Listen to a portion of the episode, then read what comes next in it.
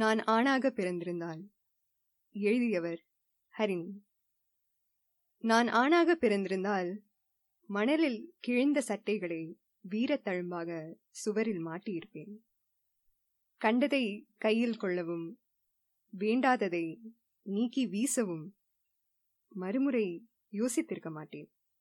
கண்டதை கையில் கொள்ளவும் வேண்டாததை நீக்கி வீசவும் மறுமுறை யோசித்திருக்க மாட்டேன். வேலி அறியா ஆசைகளை சாத்தியமாக்கிக் கொள்ள சத்தியம் கொண்டிருப்பேன்.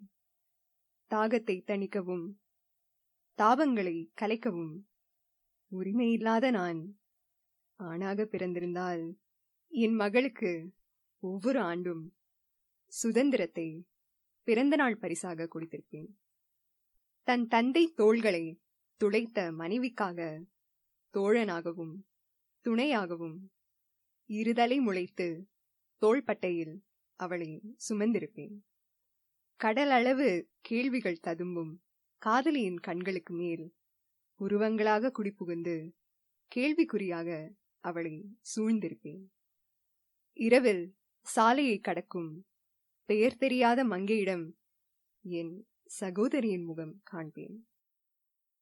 நான் ஆணாக பிறந்திருந்தால் நான் நெருங்கும் பெண் வேண்டாம் என்று உரைக்கும் நிமிடம் அவள் சதை இழந்து உருவமற்ற மனிதராக கண்களுக்கு தோற்றம் அளித்திருப்பாள், காற்றைப் போல, சில நேரங்களில் கடவுளைப் போல.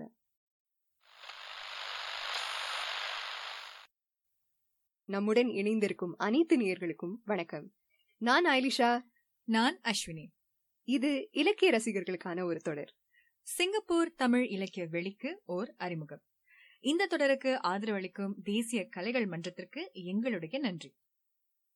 அஸ்வினி, நாம நம்முடைய மூன்றாம் பாகத்துல சிங்கப்பூர் தமிழ் இலக்கிய வரலாறுல நிறைய எழுத்தாளர்களுடைய பெயர்களை குறிப்பிட்டிருப்போம்.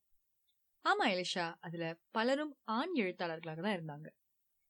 இந்த பாகத்துல நாம சிங்கை தமிழ் இலக்கியத்திற்கு பெண் எழுத்தாளர்கள் ஆற்றும் பங்கை பற்றி பேச போறோம். அவர்களுடைய எண்ணங்களை பற்றியும் பார்க்க போறோம்.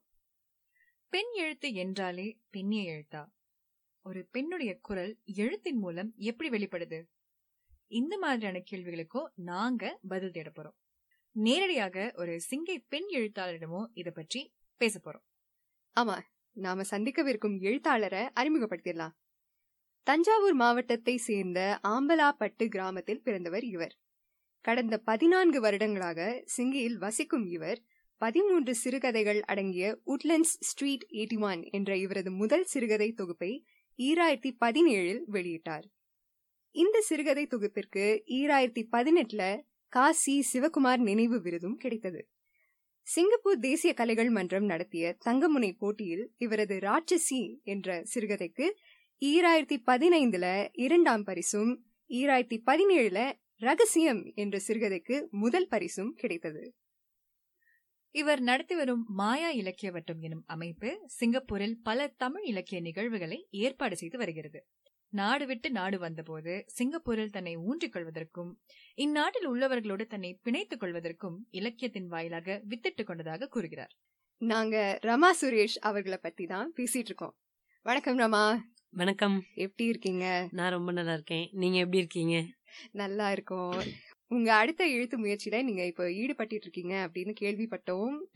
ஆமா, நாவல் எழுதும் முயற்சியில ஈடுபட்டு இருக்கேன். சரி, இத பத்தி கண்டிப்பா அப்புறமா நம்ம பேச போறோம். முதல்ல சமகால சிங்கப்பூர் தமிழ் இலக்கிய வெளியில பெண் எழுத்தாளர்களுடைய செயல்பாடு பத்தி எங்ககிட்ட சொல்லுங்களேன். சமகால பெண் எழுத்தாளர்கள் எல்லாருமே வந்து இப்போ பார்த்தீங்க அப்படின்னா எங்கள் எங்களோட சீனியர்ஸ் ரைட்டர்ஸ் அப்படிங்கையில் அவங்களோட அவங்கக்கிட்ட எப்படி அந்த ஒரு தொடர்பு, அவங்க எப்படி அந்த ஒரு நட்பு ரீதியாக எப்படி இருந்தாங்க அப்படிங்கிறது எங்களுக்கு தெரியாது. ஆனால் இப்போ வந்து ஒரு நல்ல ஒரு குழுவாகவே சேர்ந்து செயல்படுறோம் சம காலத்தில் வந்து. ஏன்னா அதுக்கு இணையம் வந்து முக்கிய காரணம். அது அவங்கவுங்களுக்கான ஒரு பாணியில அவங்கவுங்களுக்கு என்ன ஒரு தன்னோட கருத்தை எப்படி முன்வைக்கலாம் அப்படிங்கிறதுல ரொம்ப தெளிவா இருக்கிறாங்க. அதுல அவங்கக்கிட்ட எந்த ஒரு குழப்பமும் இல்லாம ரொம்ப தெளிவா செயல்படுறதா தான் நான் நினைக்கிறேன். சரி, அப்படி பார்க்கும்போது பெண்ணியம் அப்படிங்கிற ஒரு விஷயம் இருக்கு இல்லையா, இது வந்து உங்களை எழுத தூண்டிய காரணங்கள்ல ஒன்றாக இருந்துச்சா நீங்க ஆரம்ப காலத்துல எழுத ஆரம்பிக்கும் போது? உம் பெண்ணியம் அப்படிங்கிற மாதிரிலாம் என்னோட கதைகள்ல நான் யோசிச்சது கிடையாது. எனக்கு அந்த மாதிரியான சிந்தனைகள்லாம் நான் ரொம்ப பிரிச்சு வச்சு பார்க்க மாட்டேன். ஆண் எழுத்து, பெண் எழுத்து, இது இப்படிதான் ஒரு ஆண் தான் எழுதணும், இதை ஒரு பெண் தான் எழுதணும் அப்படின்னு நான் எதையும் யோசிச்சது கிடையாது. என்னோட எழுத்துக்கள் எல்லாமே சில பேரும் கூட சொல்லுவாங்க, சில பாலியல் சார்ந்தும் கூட நீங்க இவ்வளவு இவ்வளவு துணிச்சலா எழுதுறீங்களே நீங்க ஒரு பெண்ணா இருந்துட்டு அப்படின்னு என்னை கேட்பாங்க. பெண்ணா இருந்துகிட்டு தான் இதை எழுதணுங்கிறது கிடையாது. நம்மளோட சிந்தனைக்கு என்ன தோணுது, நம்மளை எது டிஸ்டர்ப் பண்ணுதோ, ஒரு தொந்தரவு பண்ணணும் இல்லையா, ஒரு விஷயம் நம்மளை தொந்தரவு பண்ணும் போது அதை நம்ம வெளியில சொல்லிதான் ஆகணும். அப்படிதான் நான் எழுத ஆரம்பிச்சது. ஆரம்ப காலங்கள்ல இருந்து கல்லூரி நாட்கள்ல இருந்தே வந்து எனக்கு அந்த எழுதும் பழக்கம்.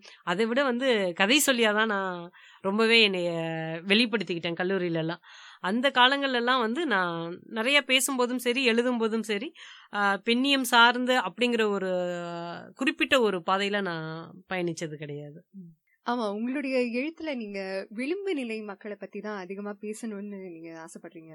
ம் ஆமா, எனக்கு அது ரொம்ப பிடிச்ச ஒரு விஷயம். எனக்கு அந்த மக்களோட அவங்க கூட பேசுறது எனக்கு இன்னும் ரொம்பவே பிடிக்கும்.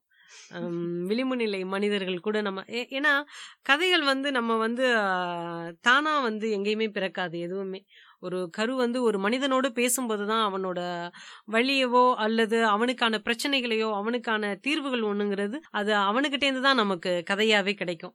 அப்படிப்பட்ட கதைகள்ல நம்ம சொல்றதுலதான் வந்து இந்த சமூகத்துக்கும் கொஞ்சம் தேவைப்படுற மாதிரி ஒரு விஷயமாவும் இருக்கும். அது வந்து ஒரு நல்ல விஷயமாவே நான் அதை அப்படி பார்த்தேன். சரி, ஆரம்பத்துல நம்ம சிங்கப்பூர் தமிழ் இருக்க வெளியில பெண் எழுத்தாளர்களை பத்தி பேசிட்டு இருந்தோம். அவங்க பொதுவாக எந்தெந்த கருப்பொருள்களை பத்தி எழுதுறாங்கன்னு நீங்க நினைக்கிறீங்க? எப்பயுமே வந்து ஒரு பெண் வந்து தனக்கு வந்து ஒரு தொந்தரவு தரக்கூடாத, அதாவது சமூகம் வந்து தன்னை வந்து தொந்தரவு செய்யக்கூடாத ஒரு கருவை தேர்ந்தெடுக்கிறதுல ஆரம்ப காலங்களில் அதுல ரொம்பவே ஒரு ரொம்ப ஸ்ட்ராங்கா நிறைய பேர் இருந்திருக்காங்க. ஆனா அது இப்போ கொஞ்சம் ந நகர்ந்து இருக்கு.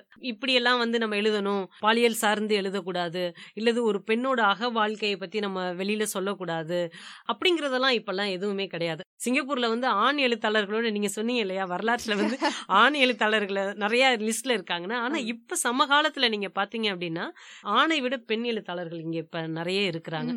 அதுல வந்து அவங்களுக்கு வந்து எந்த ஒரு தன்னை வந்து சமரசம் செய்து கொள்றது இல்ல. இந்த கரு ஓகே, எனக்கு இந்த கருவுல இருக்கக்கூடிய பிரச்சனைகளை நான் தெளிவா வெளியில சொல்றேன், இந்த சமூகத்துல என்னக்கூடிய பிரச்சனைகள் அப்படிங்கறத தெளிவா சொல்றதுல அவங்க தெளிவா இருக்காங்க அப்படின்னு தான் நானும் நினைக்கிறேன். சரி, சமரசம் செய்யாம பெண் எழுத்தாளர்கள் எழுதிக்கிட்டு வராங்க அப்படின்னு சொல்றீங்க. இருந்தாலும் சில தயக்கங்கள் இருக்கத்தான் செய்யும். நீங்க தனிப்பட்ட முறையில அந்த தயக்கங்களை வந்து எதிர்கொண்டிருக்கீங்களா? தயக்கங்களை வந்து என்னோட கதைகள்ல வந்து வார்த்தைகள்ல நான் எதிர்கொண்டு இருக்கேன். நான் வந்து ரொம்ப ஈஸியா சில வார்த்தைகளை போட்டுடுவேன். ஆனா அதை படிச்சுட்டு நண்பர்கள் கேட்பாங்க, எப்படி இந்த வார்த்தைகளை போட்டீங்க, இதை வந்து என்னோட குழந்தையோ இல்ல உங்க வீட்டுல உங்க குழந்தையோ படிச்சா இதை ஏத்துக்க முடியுமா அப்படிங்கிற சில கேள்விகள்லாம் வரும்போது, நான் எழுதுறது வந்து குழந்தைகளுக்கான கதை கிடையாது. இப்ப வரைக்கும் எனக்கு வந்து சில பிரச்சனைகள் இருக்கு. சிங்கப்பூருக்குள்ள இன்னொரு உலகம் இருக்கு இல்லையா, அந்த இரவு வாழ்க்கைன்னு ஒண்ணு இருக்கு.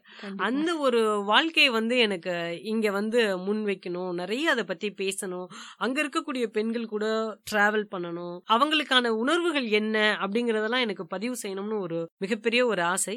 ஆனா அதுல வந்து இன்னும் எனக்கு உலர போகிறதுக்கு எனக்கு அதுல கொஞ்சம் ஒரு தயக்கம் இருக்கதான் செய்யுது. ஒரு ஆண் சொல்லும் போது இந்த சமூக பிரச்சனையா ஒரு விஷயத்த பாப்பாங்க, இதே ஒரு பெண் சொன்னோம் அப்படின்னம்னா அது அனுபவ ரீதியா அணுகுவாங்க. பொதுவா பாத்தீங்கன்னா கதைகளுக்கு வந்து அனுபவம் தேவையில்லைம்பாங்க. ஒரு கொலை செஞ்சதான் ஒரு கொலையை பத்தி கதை எழுதணுமா அப்படின்லாம் கேட்பாங்க. ஆனா ஒரு பெண் எழுத ஆரம்பிச்சுட்டா உடல் சார்ந்த ஒரு விஷயத்தையோ அல்லது அவளோட உள் உணர்வுகள் சார்ந்து எழுதும் போது உங்களுடைய அனுபவமா அப்படின்னு கேட்கக்கூடிய நிறைய கேள்விகள் இருக்கு.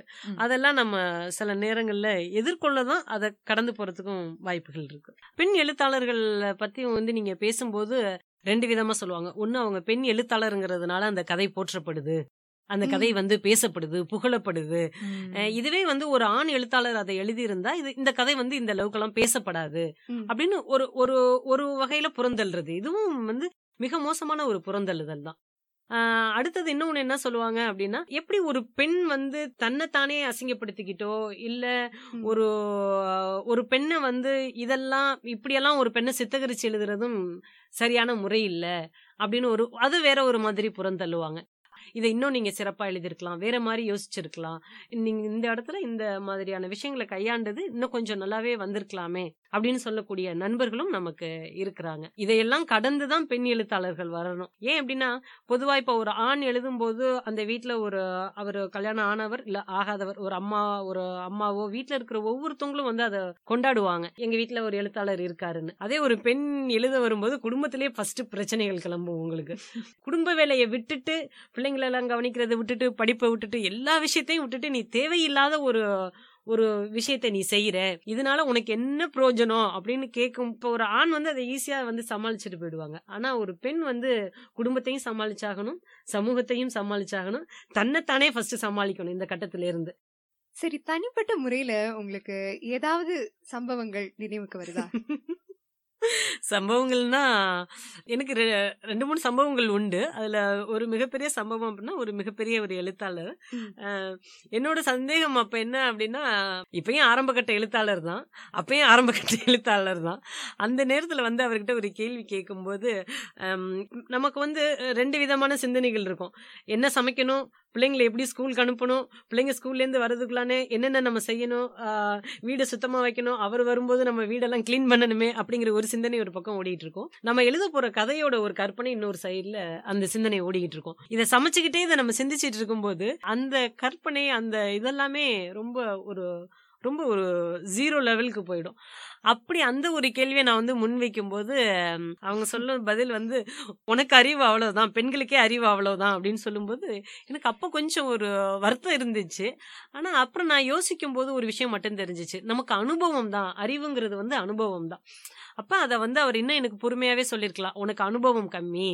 நான் அந்த இடத்துல அதை அப்படிதான் ஏத்துக்கிட்டேன். அதே மாதிரி உட்லண்ட் ஸ்ட்ரீட் எயிட்டி ஒன் வரும்போதும் பாத்தீங்கன்னா அது அட்டைப்படம் வந்து ரொம்ப ஒரு சுவாரஸ்யமான ஒரு விஷயம். என்னோட அட்டைப்படம் ரெண்டுமே வந்து குறியீடு, முன்பக்கம் வந்து ரெண்டு பக்கமுமே ஒரு குறியீடு, ஹீல்ஸ் வந்து ஹீல்ஸ் மட்டும் கிடையாது. நீங்க அதை உத்து நோக்கி பாத்தீங்க அப்படின்னா உங்களுக்கு அதுல தெரியும், அது ஆணோட குறியீடு, பின்னாடி வந்து பெண்ணோட குறியீடு. அது சார்ந்து நிறைய பிரச்சனைகள் எனக்கு வந்தது. அட்டைப்படம் விற்கும் நூதனமா, அல்லது ஒரு பெண் எழுத்தாளராக இருந்துகிட்டு எப்படி இப்படி எல்லாம் அட்டைப்படம் போட்டீங்க, இதை எப்படி நாங்க வெளியில வைப்போம், சிரிக்கிறத தவிர அந்த இடத்துல நம்ம கோவப்படுறதோ இல்ல அவங்களுக்கு நம்ம எல்லாமே எக்ஸ்பிளைன் பண்ணிட்டு இருக்க முடியாது.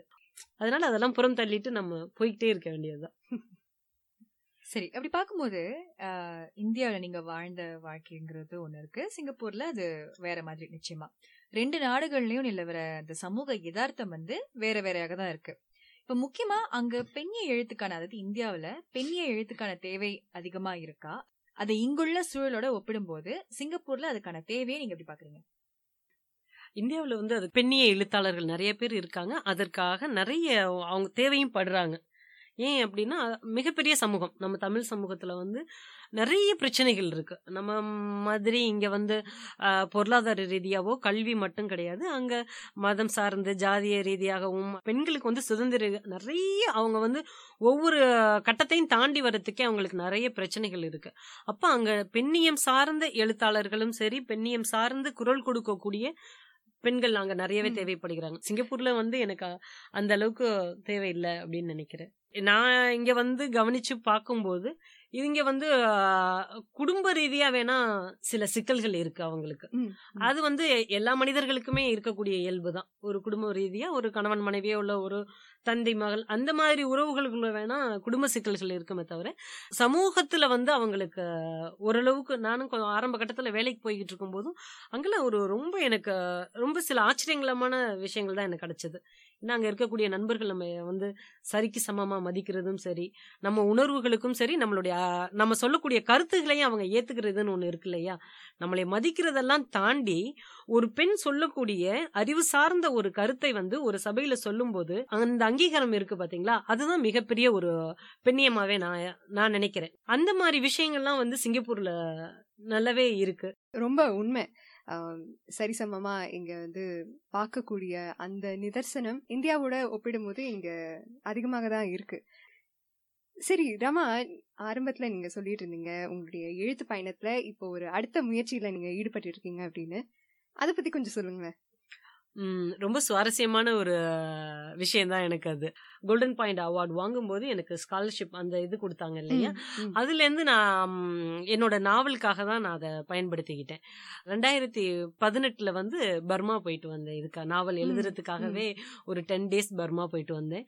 அப்புறம் பத்தொன்பதுல வந்து இந்தியாவில் ஒரு டென் டேஸ் இந்த நாவலுக்காகவே கொஞ்சம் பயணம் செஞ்சேன். என்ன சொல்றது, ஒரு மன உளைச்சலாவே அது இருக்கு இப்ப எனக்கு, நம்ம இன்னும் எழுதலையே அப்படிங்கிற அதுவே வந்து ஒரு மனசோர்வையும் ஏற்படுத்துது. குழந்தைகளுக்கு நடுவுல நம்ம ஒரு மிகப்பெரிய ஒரு வேலையை செய்யறதுங்கிறது வந்து கொஞ்சம் கடினமான ஒரு வேலை தான்.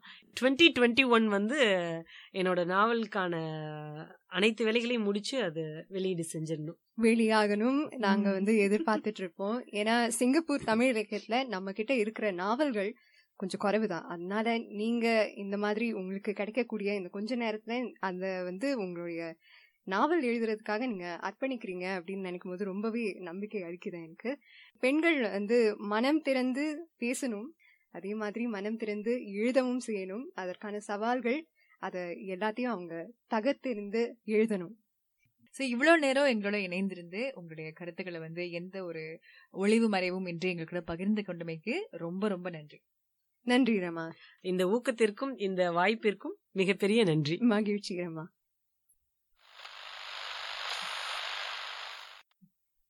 எனக்கு ஏன் கோபி கலக்குனீங்க? நான் குடிச்சாச்சு. நான் கலக்குனா நீ குடிக்க மாட்டேன்னு தெரியும். ஆனா காலையில இருந்து வெறும் வயித்தோட இருக்க, அதான் கலக்குனேன். அவ வேலுச்சாமியோட தான் போயிருக்கணும். சட்டென்று கண் கலங்கியது அப்பாவை நினைத்து. பேப்பரை முகத்தின் மேல் போட்டுக்கொண்டு தூங்க முயற்சி செய்தேன்.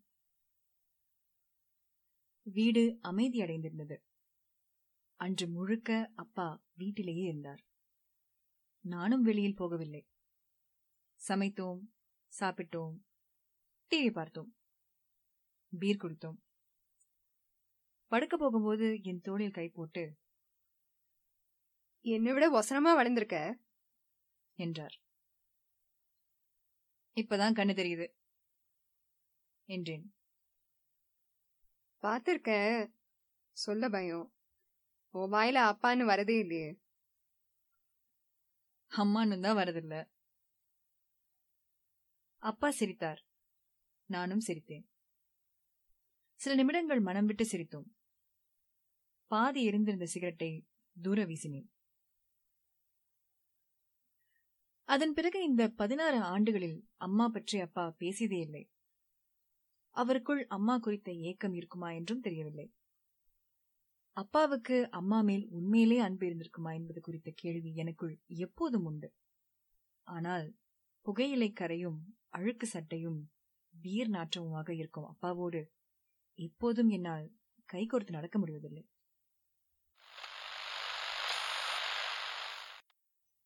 நான் கொலை செய்யும் பெண்கள் ஈராயிரத்தி ஏழுல லதா எழுதிய இந்த சிறுகதை தொகுப்பு தமிழ் புனைவிற்கான சிங்கப்பூர் இலக்கிய பரிசை ஈராயிரத்தி எட்டுல வென்றது.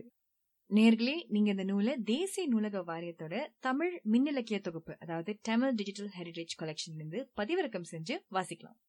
முழுக்க முழுக்க பெண் கதாபாத்திரங்களை மையப்படுத்தி எழுதப்பட்ட சிறுகதை தொகுப்பு தான் இது. அதாவது ஒவ்வொரு கதையிலயும் ஒரு பெண் கதாபாத்திரம் தான் கதாநாயகியா வருவாங்க. ஆனா இதனால நாம இந்த கதைகளை பெண்ணிய கதைகள் அப்படின்னு அந்த விதத்துல நம்ம பாக்கணுமா? நான் என்னை பொறுத்த வரைக்கும் அந்த கதைகளை படிச்சப்போ எனக்கு அது வந்து பெண்ணிய தொகுப்பா எனக்கு தெரியல. காரணம் என்னன்னா, எல்லா கதைகளுமே வந்து நீங்க நல்லா கவனிச்சு பாத்தீங்கன்னா ஒரு சில கதைகள்ல வந்து ஒரு குறிப்பிட்ட முடிவு இருக்காது. அந்த முடிவை வந்து அவங்க வாசகர்களுக்கே விட்டுருப்பாங்க.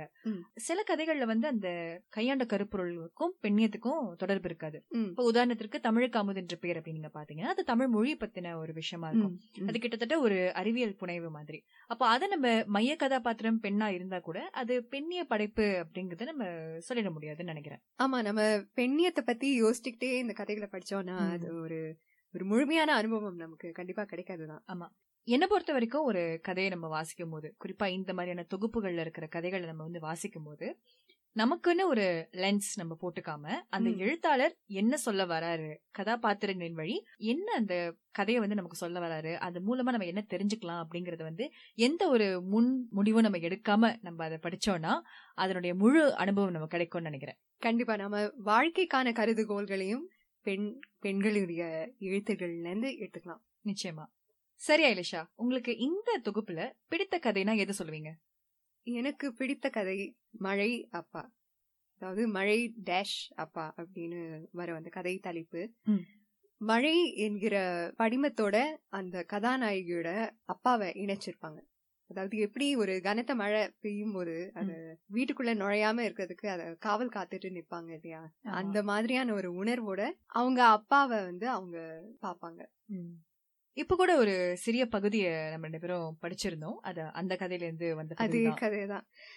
அதாவது அவங்களுடைய அப்பாவை ஒரு அருவருப்போட அந்த கதாநாயகி பாப்பாங்க. அவங்க அந்த அப்பாவுடைய வன்முறை அவங்கள வந்து பாதிச்சிருக்கோம். ஆனா அந்த அப்பாவை அவங்களால அலட்சியப்படுத்த முடியாது. ஆஹ் ஒரே வீட்டுலதான் அவங்க வாழணும். அதாவது நம்முடைய உணர்வுகள் எல்லாமே ஒரு நோக்கத்தோட வரக்கூடியது கிடையாது. அதே மாதிரிதான் இந்த கதாநாயகிக்கும். அவங்க அந்த அப்பாவை வந்து அப்பப்போ திடீர்னு அவருடைய அன்பு வந்து அவங்க அனுபவிச்சிருப்பாங்க. அந்த அரிய தருணங்களை தான் வந்து அந்த கதை முழுக்க அவங்க ஆஹ் லதா எழுதியிருப்பாங்க. அவங்களுடைய அம்மா அவங்களுடைய அவங்க ரெண்டு பேரையும் விட்டு சென்றிருப்பாங்க. அவங்க அப்பா கிடையாது, அவங்க அம்மா. அது வந்து ரொம்ப, நான் அந்த கதையை படித்த போது எனக்கு ரொம்ப சுவாரஸ்யமா பட்ட ஒரு விஷயம். ஏன்னா குழந்தைகள் பெற்றோர்கள் பிரிவு ஏற்படும் போதோ இல்ல விவாகரத்து ஏற்படும் போதோ பொதுவாக நம்ம சமூகத்துல இதையும் ஒரு ஒரு ஸ்டீரியோடைப்னு நம்ம சொல்லலாம். பொதுவாக ஆண்கள் இந்த மாதிரி வந்து விட்டுட்டு போயிடுவாங்க அப்படிங்கிற மாதிரி நம்ம ஒரு ஒரு பிம்பம் இருக்கு.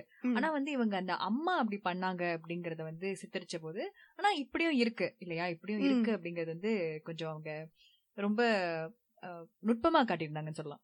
ஆமா, இப்ப ஒரு பாரம்பரிய கட்டுப்பாடு உள்ள ஒரு குடும்பத்துல, பொதுவாகவே நம்முடைய ஆசிய நாடுகள்ல உள்ள இந்த இந்த பாரம்பரியத்துல ஒரு ஒரு பெண் வந்து புகைப்பிடிக்க மாட்டான்.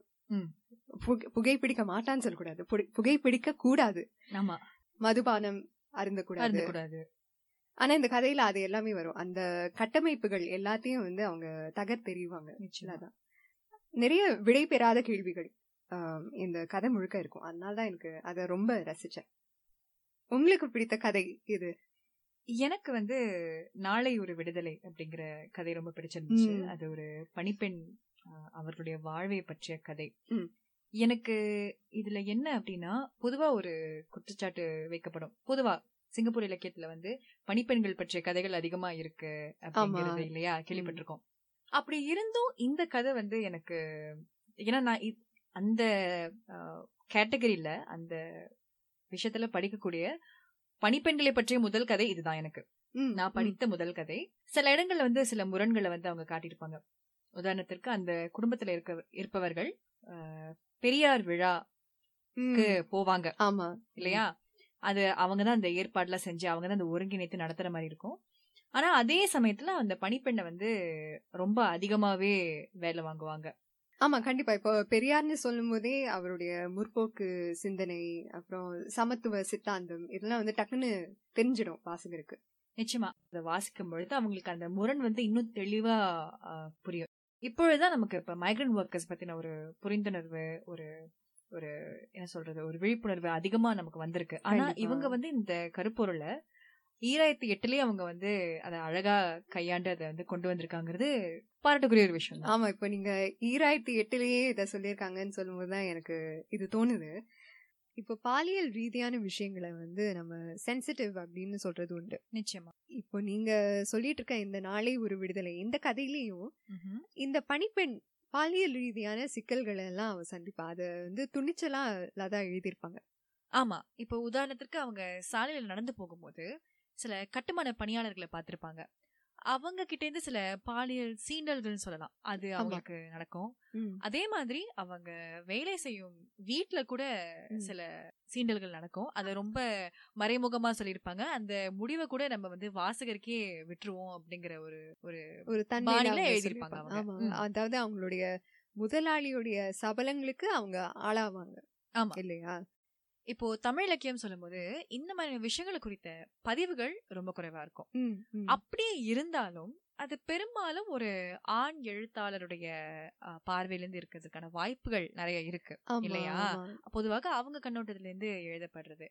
ஆனா பெண்கள் இதை பதிவு செய்யறது, ஒரு பெண்ணுடைய மனநிலையிலிருந்து பதிவு செய்யறது ரொம்ப அரிது. அதுவும் சிங்கப்பூர்ல பார்க்க போனோம்னா அந்த வகையில லதாவுடைய முயற்சி ஒரு ஒரு முன்னுடைய முயற்சின்னு சொல்லலாம் நினைக்கிறேன், இல்லையா? ஆமா, எல்லாமே வந்து கண்ணோட்டத்தை பொறுத்துதான் இருக்கு, இல்லையா அஸ்வினி? நிச்சயமா. இன்னொரு கதை எனக்கு ரொம்ப பிடிச்ச கதை அஸ்வினி, அது வந்து வீடு என்கிற கதை. அதுல ஒரு நிறைய மாற்றங்கள் ஏற்பட்டுக்கிட்டே இருக்கும் அந்த கதாநாயகிக்கு. அவங்க வந்து மலேசியால பிறந்து எட்டு வருஷத்துலயே அவங்களுடைய பெற்றோரை இழந்து, பிறகு அவங்க காதலிக்கிறவங்கனால சிங்கப்பூருக்கு வருவாங்க. இந்த மாதிரி அவங்களுடைய அவங்க வாழக்கூடிய சூழல் வந்து எந்நேரமும் மாறிக்கொண்டே இருக்கும்.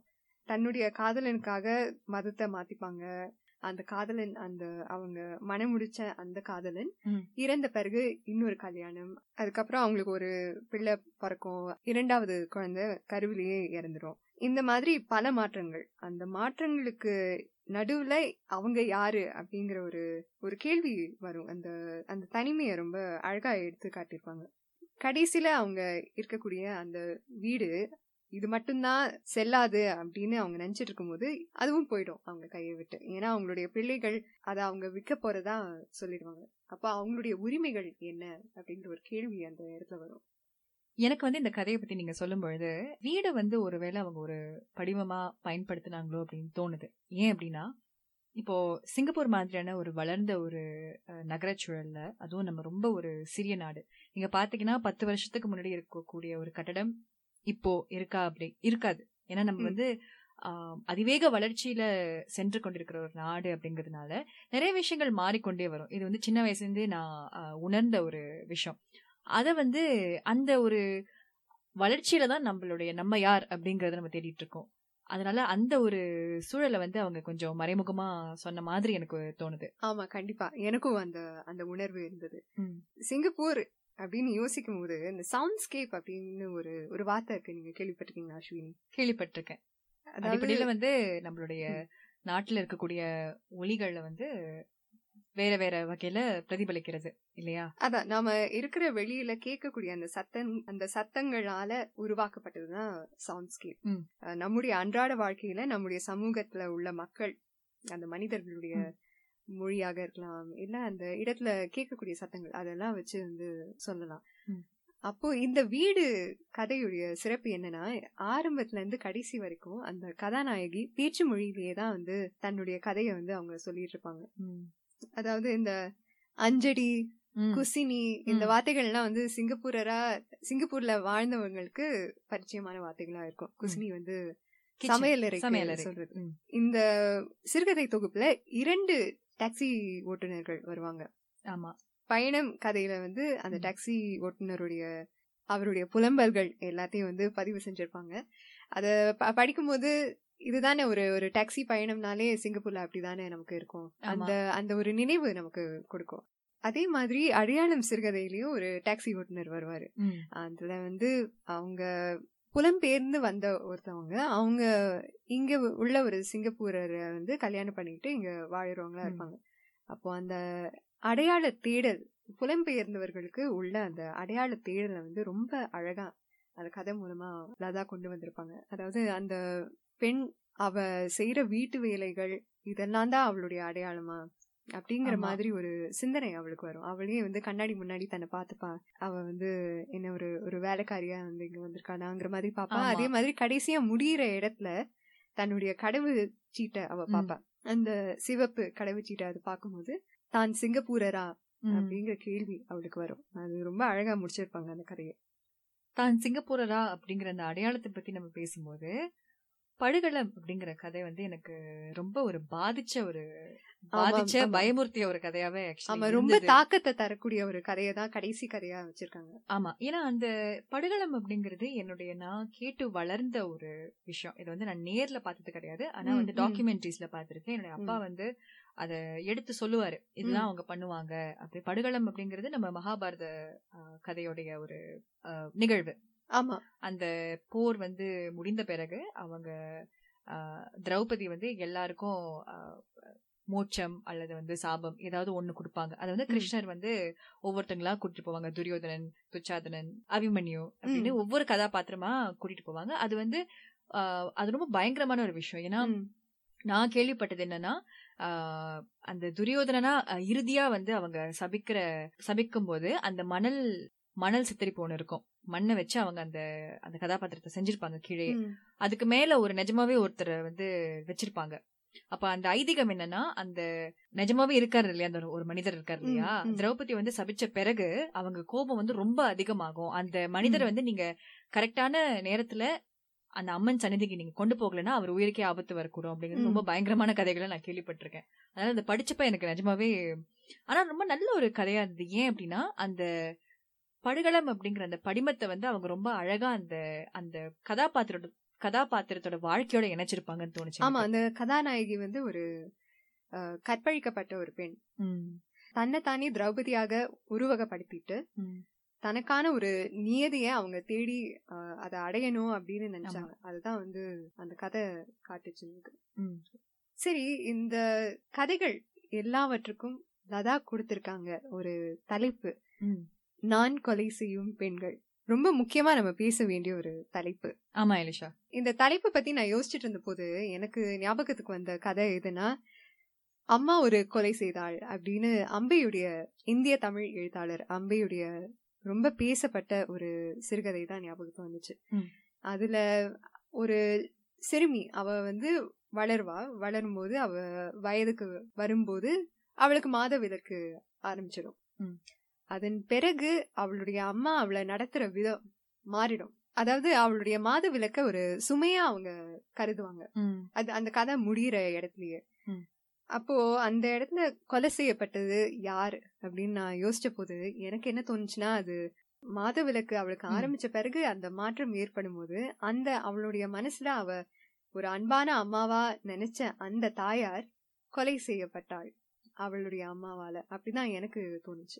நான் என்ன நினைக்கிறேன்னா, நீங்க அந்த சிறு குழந்தையா இருக்கிறப்ப ஒரு அந்த மகள் அந்த அம்மாவை ரொம்ப நேசிச்சாங்க அப்படின்னு சொன்னீங்க. அந்த அம்மாவுடைய செயல்கள், அவங்க அந்த பொண்ணு வளர வளர அந்த அம்மாவுடைய செயல்கள் அந்த சிறு வயதுல அந்த அன்பை காட்டின அந்த மகளை வந்து கொண்டுடுச்சு, இல்லாம ஆக்கிடுச்சு அப்படிங்கறதுதான் நான் புரிஞ்சுக்கிட்டேன் நீங்க சொன்னதை வச்சு. மீண்டும் கண்ணோட்டத்தை பொறுத்துதான் எல்லாமே. இப்ப நாம லதாவுடைய தலைப்புக்கே வருவோமே. லதா கொலை செய்த அந்த பெண்கள் யாரு? நம்ம முதல்ல பேசுறது போல ஐஷா, ஆசிய கட்டமைப்புல, அதாவது பெண்களை பார்க்கும்பொழுது ஒரு பெண் இப்படிதான் இருக்கணும் அப்படிங்கிற சில வரையறைகள்ல வந்து நமக்கு நாமே நம்ம வகுத்து வச்சிருக்கோம் ஒரு சமுதாயமா. அந்த வரையறுக்கப்பட்ட பெண்களை தான் லதா வந்து தன்னுடைய கதாபாத்திரங்களின் சித்தரிப்பு மூலமாக கொலை செஞ்சிருக்காங்கன்னு நான் நினைக்கிறேன். ஆமா, ஆனா இந்த தலைப்பு வந்து எல்லா கதைகளுக்கும் நம்ம பொருத்தமானது அப்படின்னு சொல்லிட முடியாது இல்லையா? ஏன்னா அதாவது இத இத பத்தி நம்ம முதல்லயே பேசிட்டு இருந்தோம். பெண்ணியத்தை பத்தி நம்ம யோசிச்சுக்கிட்டே எல்லா கதைகளையும் பார்த்தோம்னா முழுமையான அனுபவம் நமக்கு கிடைக்காது. சரி, நாம இன்னைக்கு பெண்ணிய எழுத்தை பத்தி பேசணும், பெண் எழுத்தாளர்களை பத்தி பேசணும். பெண்ணியம் என்பத நம்முடைய தலைமுறையும் பேசணுமா? நிச்சயமா அயிலிஷா, பெண்ணியம் அப்படிங்கறத எல்லா தலைமுறையும் பேசணும். இப்போ நீங்க ஆரம்பத்துல ஹரிணியோடைய கவிதையை படிச்சிருந்தீங்க. ஆமா, இன்றும் இளம் பெண்கள், நம்ம தலைமுறையிலேயே இளம் பெண்கள் அனுபவிக்கக்கூடிய அது வந்து, அதாவது இப்போ ரமா சுரேஷ் அவன் நம்ம எழுத்தாளர் சொன்ன மாதிரி ஒரு கம்பேரிட்டிவா நம்ம ஆராயும் போது அவ்வளவு மோசமானதாக இல்லாம நமக்கு தோணலாம். ஆனா அதுவும் ஒரு வகையான வன்முறை தான். அது வந்து வெளிப்படையான வன்முறையா இல்லாம இருக்கலாம், ஆனா மனதளவுல உணர்ச்சிகளால நம்ம அனுபவிக்கக்கூடிய வன்முறை அப்படிங்கிறது சொல்லப்படாத வன்முறை. அதை நம்ம எப்படி சொல்லுவோம்? இது ஒரு வன்முறை அப்படின்னு நம்ம சொல்லும் போது, ஆமா உனக்கு இந்த பிரச்சனை இருக்கு, ஆனா மத்த மத்த பெண்களுக்கு, மத்த நாடுகள்ல இருக்கிற பெண்களுக்கு இதோட மோசமா இருக்கு அப்படின்னு சொல்லி நம்ம பிரச்சனைகளை தட்டி கழிக்கக்கூடிய வாய்ப்பும் இருக்கு. ஆமா ஆமா. சோ அது வந்து நம்ம எப்படி நம்ம அந்த பேலன்ஸ், அந்த ஒரு விஷயத்த நம்ம வந்து புரிஞ்சுக்க போறோம், எப்படி வந்து பெண்கள் மட்டும் இல்ல இதை எப்படி ஆண்களும் புரிஞ்சுப்பாங்க, புரிஞ்சுக்க முடியுமா அவங்களால அப்படிங்கறது கேள்விக்குறி. ஆமா, கண்டிப்பா. மற்ற நாடுகளோட ஒப்பிடும்போது நாம நம்முடைய அடிப்படை ஜனநாயக உரிமைகளுக்காக நம்ம போராடி இருக்கோமா அப்படின்னு கேட்கும்போது ஆஹ் பெரும்பாலும் இல்ல அப்படின்னு சொல்லலாம். ஆனா நிறைய பிரச்சனைகள் இங்கேயும் இருக்கதான் செய்யுது, நம்முடைய தலைமுறைக்கும் இருக்கதான் செய்யுது. அந்த பிரச்சனைகள் ஓயிற வரைக்கும் இந்த மாதிரியான எழுத்தை நம்ம பாத்துக்கிட்டே தான் இருக்க போறோம், பேசிக்கிட்டே தான் இருக்கணும். ஆமா, அது வந்து பெண் எழுத்தாளர்களாகவும் இருக்கலாம், ஆண் எழுத்தாளர்களும் எழுத வேண்டியதுதான். நம்முடைய பாரதியார் இல்லையா? நிச்சயமா. சொல்ல போனா எலிஷா, ஈராயிரத்தி பதினான்குல நம்ம லதா எழுதிய இந்த தொகுப்பு இருக்கு இல்லையா, அதோடைய மொழிபெயர்ப்பா The Goddess in the Living Room அப்படிங்கிற புத்தகம் வெளிவந்தது, ஆங்கில மொழிபெயர்ப்பா. அந்த தலைப்பே ரொம்ப இப்ப நான் கொலை செய்த பெண்கள் மாதிரி, ஆனா நான் கொலை செய்த பெண்களுடைய நேரடி மொழிபெயர்ப்பு கிடையாது The Goddess in the Living Room. நான் என்ன புரிஞ்சுக்கிட்டேன்னா, எப்பொழுதுமே இப்ப இந்த லிவிங் ரூம் அப்படின்னு சொல்றது வரவேற்பறை, அது ரொம்ப ஒரு சாதாரணமான ஒரு ஒரு இடம், ஒரு பழக்கப்பட்ட ஒரு பழக்கப்பட்ட எல்லாம் மனிதர்கள் வந்து போகக்கூடிய இடம். அந்த இடத்துல நம்ம காடஸ் அப்படின்னா தெய்வம், பெண் தெய்வம் அப்படின்னு நம்ம வைக்கும் போது நம்ம என்ன பண்றோம்னா, பெண்களை ரொம்ப ஒரு உயர்த்தி ஒரு ஒரு பிளேசிங் நம்ம அந்த பெடஸ்டல்னு சொல்லுவோம், ரொம்ப ஒரு உயர்வான நிலையில நீ ஒரு தெய்வம் நீ இப்படி அப்படின்னு சொல்றதுக்கு பதிலாக அதுதான் பண்ணிட்டு இருக்கோம் நம்ம நடைமுறை வாழ்க்கையில, அதுதான் நடக்குது. ஆனா ஒரு தெய்வமா அவங்கள பார்க்காம ஒரு சக மனிதரா சக மனுஷியா பார்த்தாலே நமக்கு வந்து பிரச்சனைகளுக்கு தீர்வு காண முடியும்னு நினைக்கிறேன். ஆமா, கண்டிப்பா. உண்மையிலேயே ஃபெமினிசம் அப்படிங்கிற ஆங்கில வார்த்தையுடைய எதை பிரதானமா கொண்டதுன்னா, மனித உரிமைகளுக்கான அங்கீகாரம் கிடைக்க வேண்டும், அதுதான் அதோடைய சித்தாந்தமே. முக்கியமா பெண்களுக்கு மட்டும் இல்ல, ஆண்களுக்கும் அப்படிங்கறதும், பெண்களுக்கு மட்டும் இல்ல எல்லா பாலினர்களுக்கும் அது அந்த சமத்துவம் இருக்க வேண்டும். சரி நேயர்களே, எங்களுடைய இன்றைய பாகம் உங்களுக்கு அர்த்தமுள்ளதாக இருக்கும் அப்படின்னு நம்புறோம். இதே மாதிரி இன்னொரு சுவாரஸ்யமான கருப்பொருளோடு உங்களை நாங்க அடுத்த பாகத்துல சந்திக்கிறோம். உங்களுடைய கருத்துகள், விமர்சனங்கள் போன்றவற்றை எங்களுடைய ஃபேஸ்புக் மற்றும் இன்ஸ்டாகிராம் பக்கங்களின் வாயிலாக நீங்க பதிவேற்றம் செய்யலாம். ஸ்பாட்டிஃபை, கூகுள் பிளே, ஐடியூன்ஸ் போன்ற தளங்களிலும் எங்களது வலையொலி பாகங்களை நீங்கள் கேட்டு ரசிக்கலாம். யூடியூபிலும் நாங்கள் பதிவேற்றம் செய்யும் வலையொலிகளை நீங்கள் சப்டைட்டில்ஸுடன் காணலாம். இந்த தொடருக்கு ஆதரவு வழங்கும் தேசிய கலைகள் மன்றத்திற்கு எங்களுடைய மனமார்ந்த நன்றி. அதோடு எங்களுடன் இணைந்திருந்த உங்களுக்கும் நன்றி. அடுத்த வாரம் மீண்டும் சந்திக்கலாம். நான் அயிலிஷா. நான் அஸ்வினி. இது சொல்லிடங்க இளைஞர்களின் இலக்கிய பயணம்.